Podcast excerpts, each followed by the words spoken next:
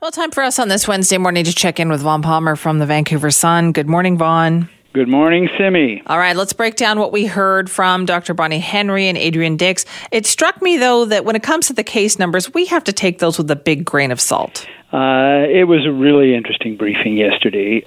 The numbers, when you look at them at first, you go, "Wow, we've we've flattened this thing." The the numbers are starting to go down.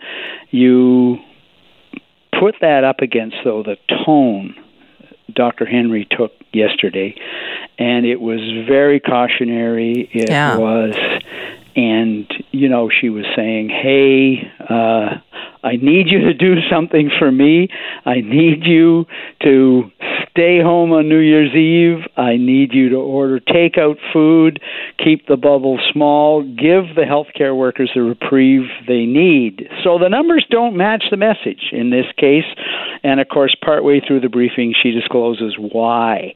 Testing is down 50% the number of people who are coming in to be tested uh, for whether or not they're COVID 19 positive is down 50%. And she says she thinks she knows the reason. People didn't want to be tested because they didn't want to know through the holidays.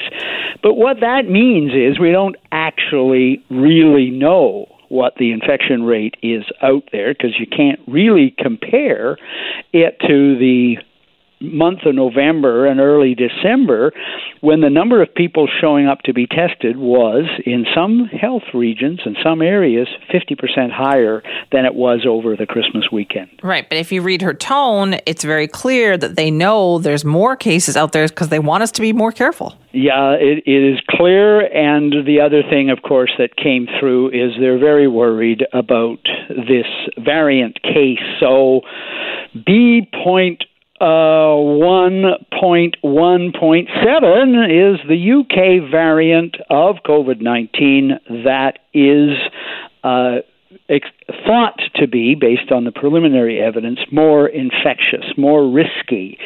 And we have a case here. And I, again, another really interesting part of the briefing was, and you can see why they're concerned, they didn't find that case through routine testing of somebody who had symptoms and came back from the UK. It took a second kind of test, a genome test, to identify that this was not only a person with COVID 19, which they knew from the first test, but it was the variant from the UK.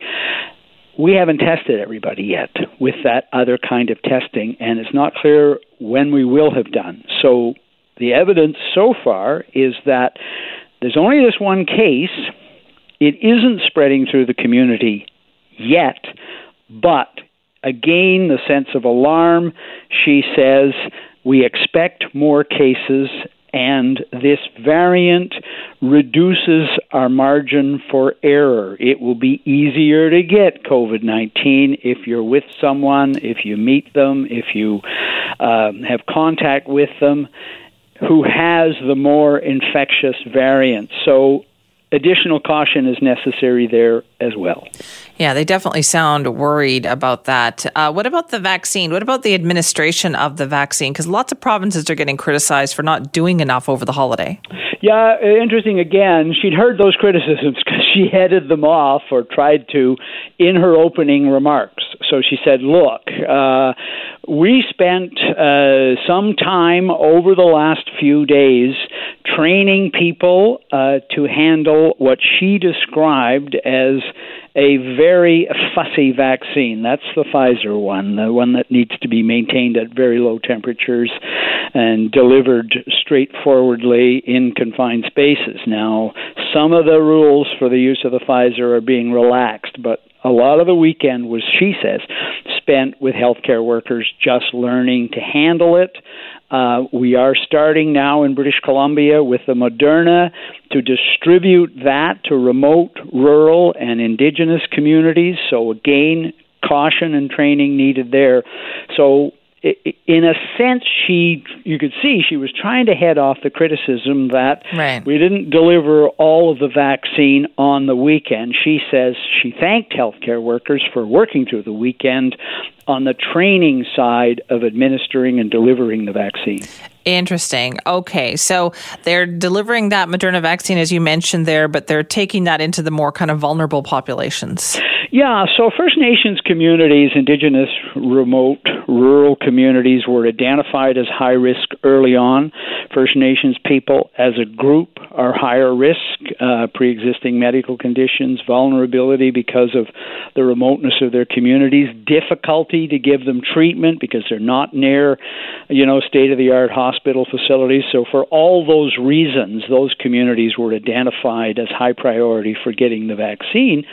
Um, but the Pfizer one was limited, and and so the Moderna one is central to that. It's the one Canada's sending to the Northwest Territories, to the Inuit, to uh, Nunavut, and so forth. And the same thing here in BC. Remote, rural First Nations communities are high on the list.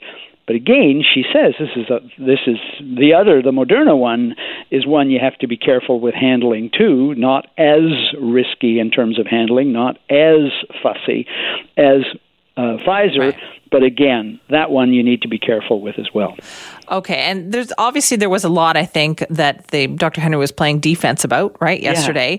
Yeah. Uh, also, the kind of nurses union story that had been out there about the and we heard about this in other jurisdictions too about administrators kind of jumping the queue.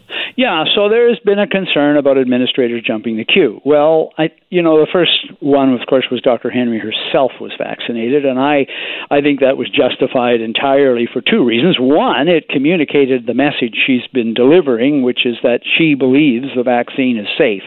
She got herself vaccinated. She's arguably one of the most famous people in British Columbia at the moment, so I think that made sense.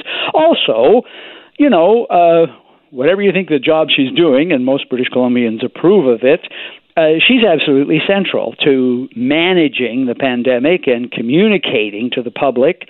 Uh, you do not want her to get COVID nineteen, so I think it makes complete yeah. sense that she was vaccinated. the The controversy arose because the health the nurses union said they knew of unnamed administrators who in their opinion had been jumping the queue Dr. Henry said that is an unfortunate story because that is not what is happening. She said there are some health administrators who are on, they're sort of like SWAT teams. They're sent in when you have an outbreak in a long term care facility to manage, to make sure the protocols are in place, and they're exposed to the virus when that happens. So she said it's critically important that those people be protected. That's who they're protecting.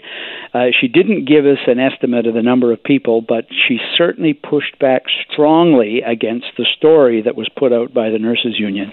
Right. Okay. There seemed to be a lot of that, right, going on, yeah. trying to mitigate some of the things that had been almost percolating, right? Because we, we yeah, had five days without I, an update. You know, I mean, we these there's really nothing like these uh, twice a week, three times a week press conferences with Dr. Henry, uh, with Adrian Dix here in BC. I know they do it elsewhere.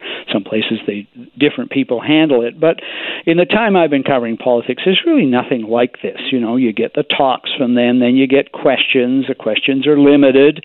But over time, you can see that, um, you know, they anticipate some of the things that the media is going to be asking. There are other questions uh, I hear all the time. Why don't you ask her this? Why don't you ask her that?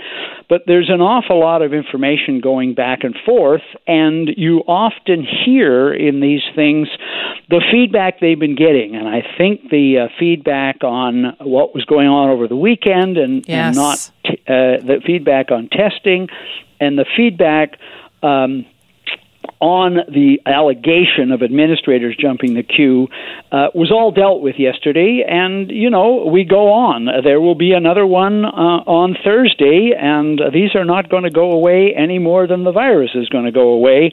Uh, we will be doing this for some time to come. So eventually, I think all those questions will get asked. No, no kidding. Yes. Okay. So the big advice with Dr. Henry was too about the quarantine, because yeah. as she also pointed out, that worked. The quarantine worked in the case of that COVID 19 patient with the variation.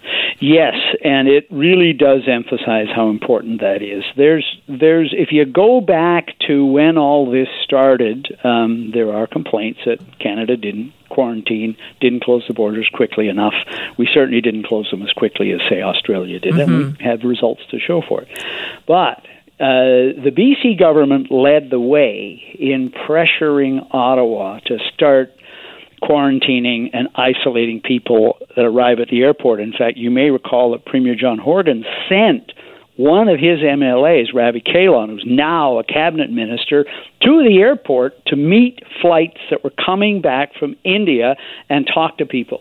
Do you have a plan to self isolate? If you don't, the government will provide you with a hotel room and help you put together a plan. So, BC, yeah, there is a lag, but nevertheless, BC did lead the way on this. And mm-hmm. I think some of the good results we had in the first wave um, are, show that uh, that yeah. and and some of the communities rallied to deal with it as well. I think part of that is what makes the second wave stuff so depressing yeah. is that yes, we had some good luck in the first wave, but the the government was on top of things, and so were the opposition parties, and they worked together very very well in the first wave. So true. Way back when. Vaughn, thank you. Thanks, Simi. Talk to you on Friday. You got it. That is Vaughn Palmer from the Vancouver Sun. We will talk to him on New Year's Day on Friday.